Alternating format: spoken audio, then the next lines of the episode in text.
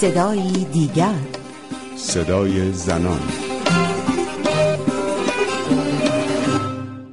دیدن این تصاویر آسان نیست اما دل و جرأتت را صد چندان می کند.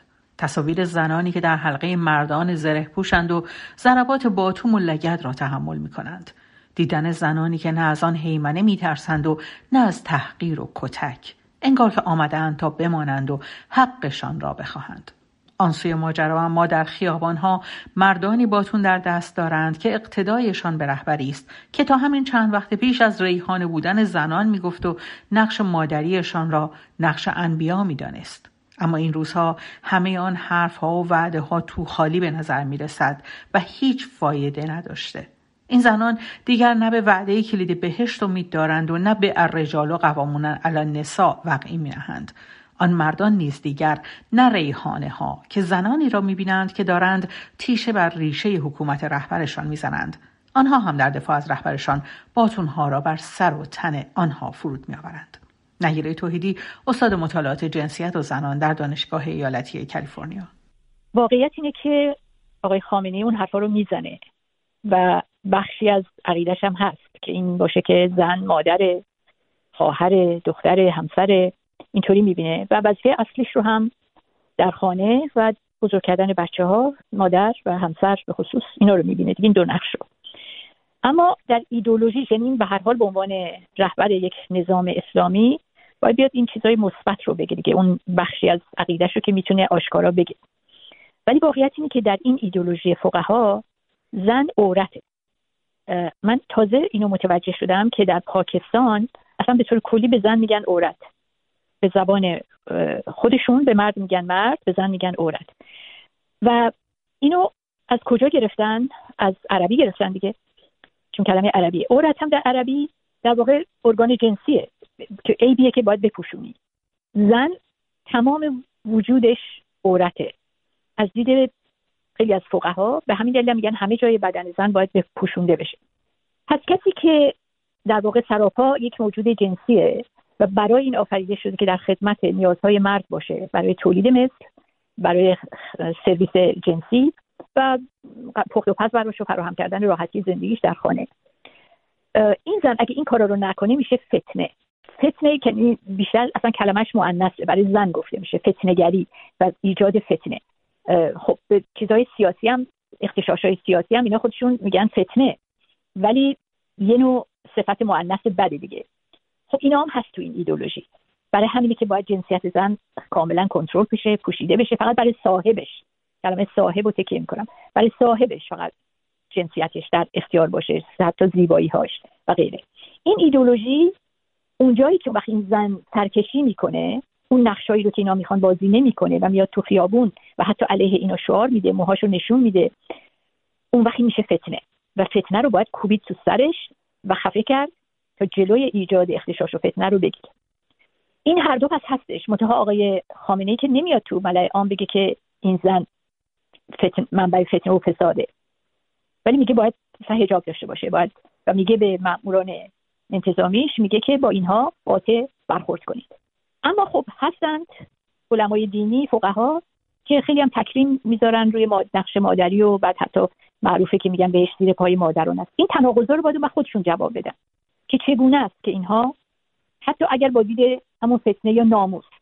خب اینو ناموس مثلا یه مرد دیگه هر مردی قلم رو ناموس خودش رو داره. مرد دیگری به اون ناموس نباید نزدیک بشه.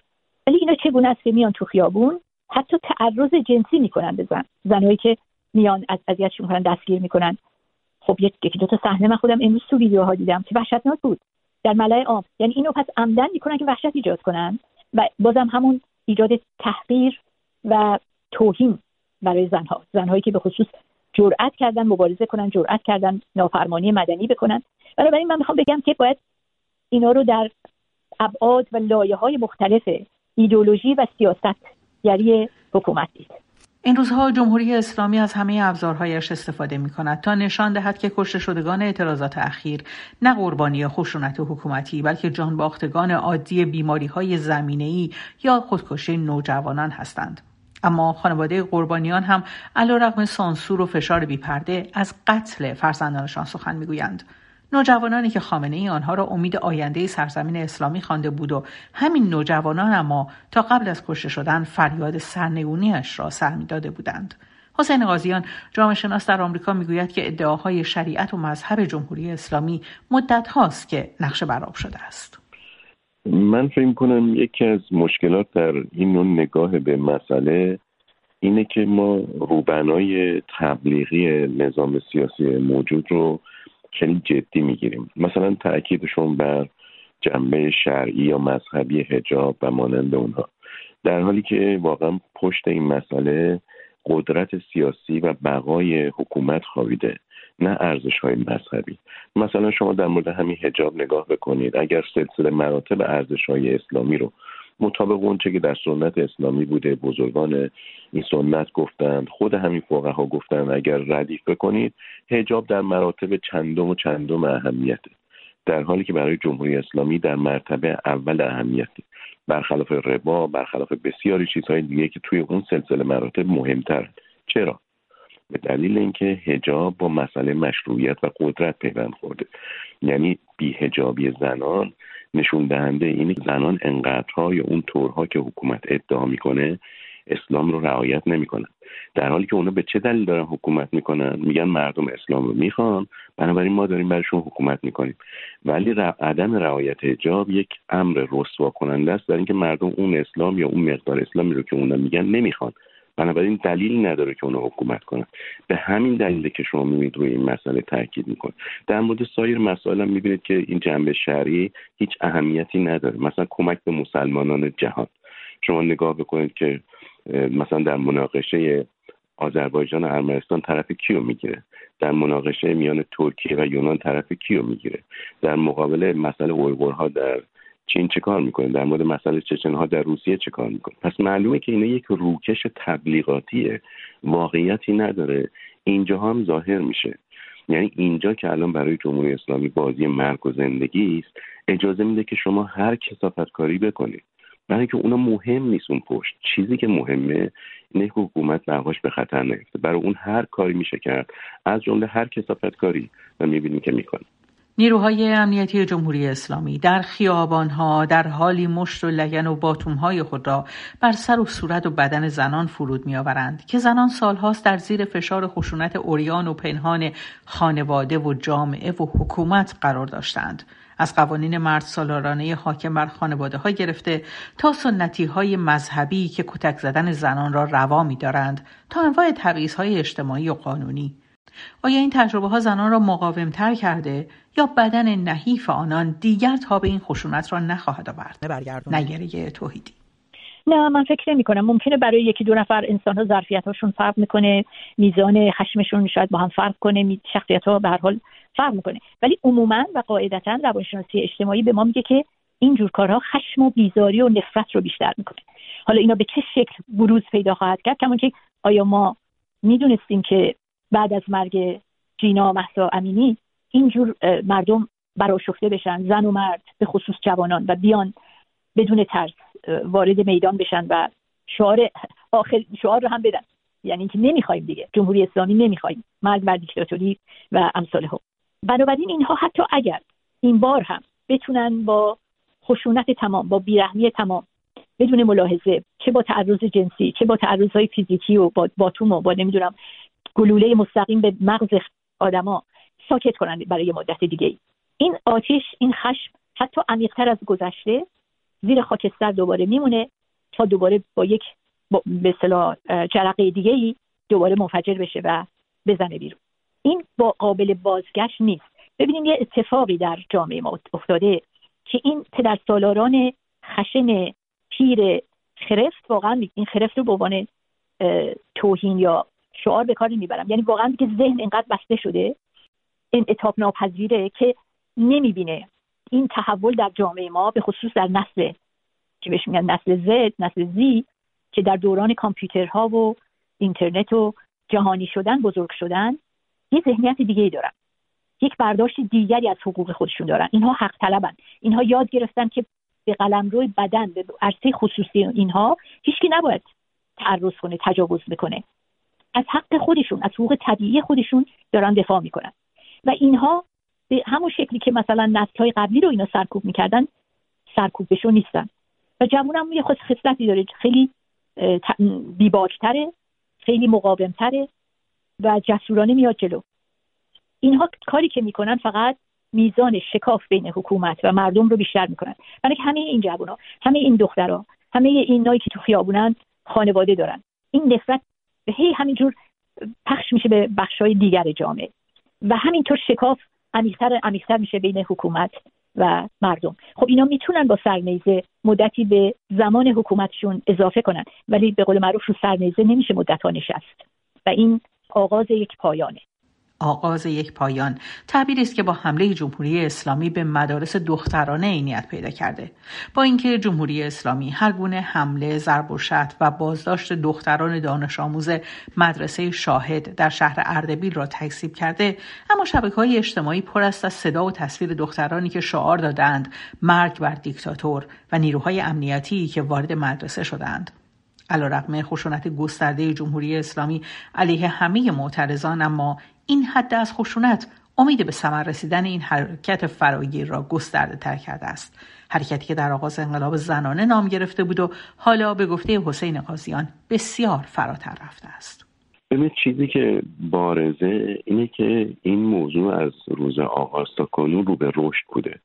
هم به لحاظ جغرافیایی هم به لحاظ اجتماعی. یعنی بر لحاظ جغرافیایی شما نگاه می‌کنی شهرهای بیشتری هر روز درگیر شدن.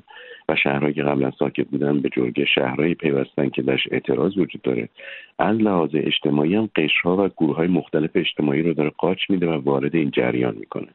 مثلا دانشجویان که از سال 88 قایب بود از صحنه برگشتن. طبقه متوسط که از اعتراضات 88 وجود نداشت تو توی اعتراضات دوباره برگشته. شما می‌بینید دختران جوان در واقع نوجوان و بعضا پسران نوجوان به این جریان پیوستن که قبلا حضورشون خیلی کم رنگ تر بوده. و زنان پیشتازی دارن در این ماجرا که قبلا چنین نقشی رو نداشتن. با خودشون خانواده ها رو آوردن و این روند چون از هر جهت رو به گسترش بوده به نظر من وحشت آوره و تصور نظام سیاسی اینه که اگر بخواد بذاره این ماجرا پیش بره وقت ممکنه تومارش پیچیده بشه. بنابراین یه ترس و نگرانی داره و سعی می‌کنه گربه دم هجله بکشه در و همین دلت فکر می‌کنم این نوع رفتارها نشون میده. نامهایی که این روزها در خیابان فریاد کشیده می شود نامهای زنان است. در بسیاری از تصاویر اعتراضات هم دیگر جای زنان خالی نیست و آنها جایگاه خود را در خیابانها، دانشگاه و مدارس باز یافتند. از حسین غازیان می‌پرسم این جریان تا کی ادامه خواهد یافت؟ تا هر جایی که بتونه. دلیلش هم اینه که راه برگشتی وجود نداره. چون فرد جمهوری اسلامی توی رفتارش اینه که اگر ما یک قدم پس بکشیم مردم قدم های بعدی رو برخواهند داشت. تجربه انقلاب هم بهشون این رو گفته انقلاب 57 از اون تجربه باخبرن حتی اشاره کردن بهش. بنابراین قرار نیستش که راه دیگری در پیش بگیرن. به این ترتیب ناگزیر باید این ماجرا تا هر جا که می‌تونن ادامه بدن. این هر جا به دو تا عامل بستگی داره. یکی توان سرکوبشون یکی اراده سرکوبشون. و این دوتا مقابل دو تا متغیر دیگه قرار گرفته. توان مخالفان نظام سیاسی و اراده اونها. اگر توان و اراده مخالفان نظام سیاسی بر توان و اراده نظام حاکم بچربه این توازن قوا به هم می‌خوره. حتی اگر نظام سیاسی بخواد تا آخر ادامه بده. به زور به من تجاوز کرد. تعرض قرار داد. دخترم مجبور شده به خواسته دارم بده. اگه به دختری تجاوز بشه قانون ازش حمایت نمی‌کنه. فرهنگ ضد تجاوز رو باید بسازیم.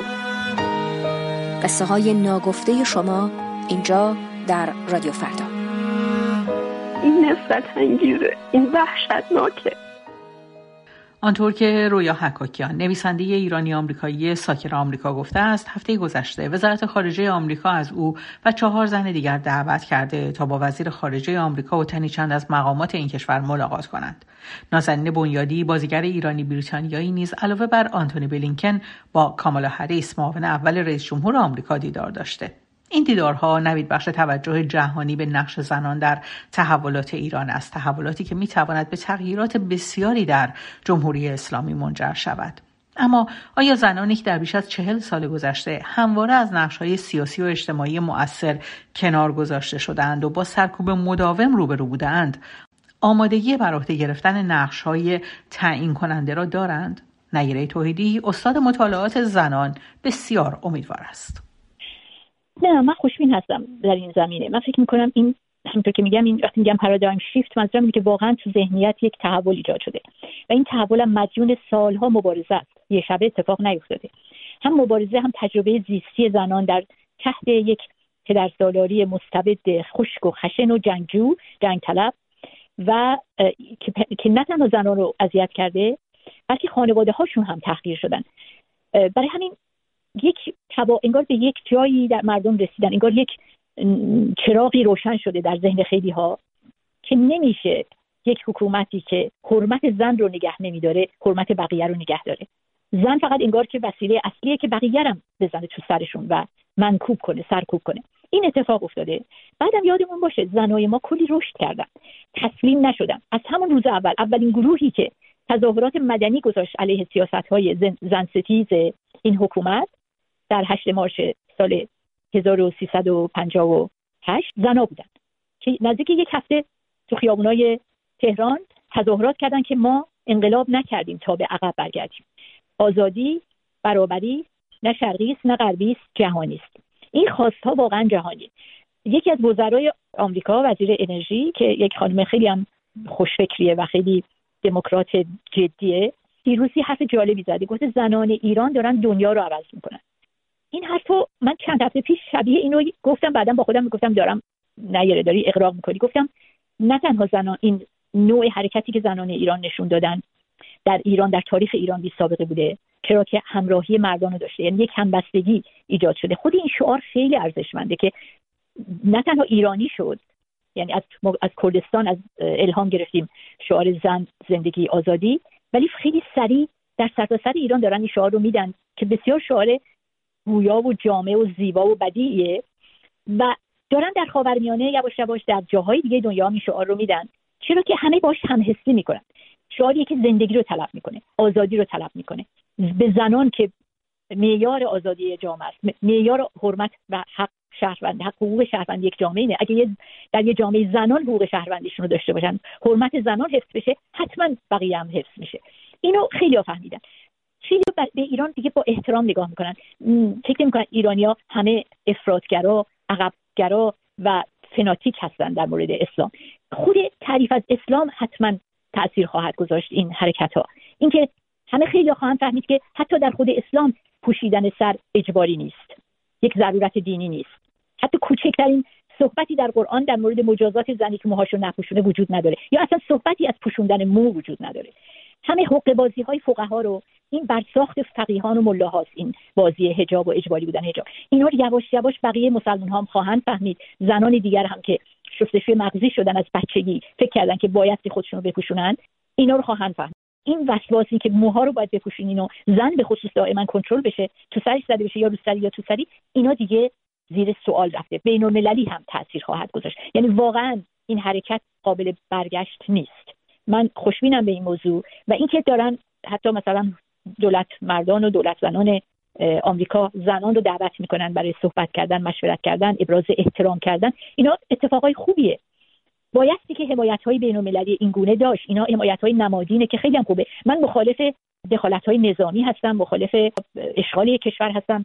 ولی حمایت بین المللی از هر کشوری که حاضر باشه مثلا کمک های تکنولوژیک بکنه کمک های اخلاقی بکنه حمایت بکنه فشار بیاره به حکومت ایران برای این کشداری که داره می‌کنه برای این سبویتی که تو خیابونا علیه جوانان نشون میده موضع بگیرن فشار بیارن. ما به این حمایت های بین المللی احتیاج داریم. چطور رژیم پشت روسیه قایم میشه؟ پشت چین قایم میشه؟ حامیان خودش رو داره. مردم حامی نداشته باشن. به نظر من بستگی داره که ما از حمایت بین المللی چی بفهمیم؟ در عین حفظ استقلال ما حق داریم و باید هم از هر نوع حمایت اخلاقی سیاسی تکنولوژیک از کشورهای مختلف از سازمانهای حقوق بشر از مردم دنیا از نمایندگان مجلس این حمایت ها رو بگیریم. خیلی هم شفاف و در ملای عام. به پایان برنامه این هفته صدای دیگر رسیدیم. من رویا کریمی مجد از اینکه تا این لحظه در کنار ما بودید سپاس گذارم تا هفته دیگر و صدای دیگر پاینده باشید و شادمان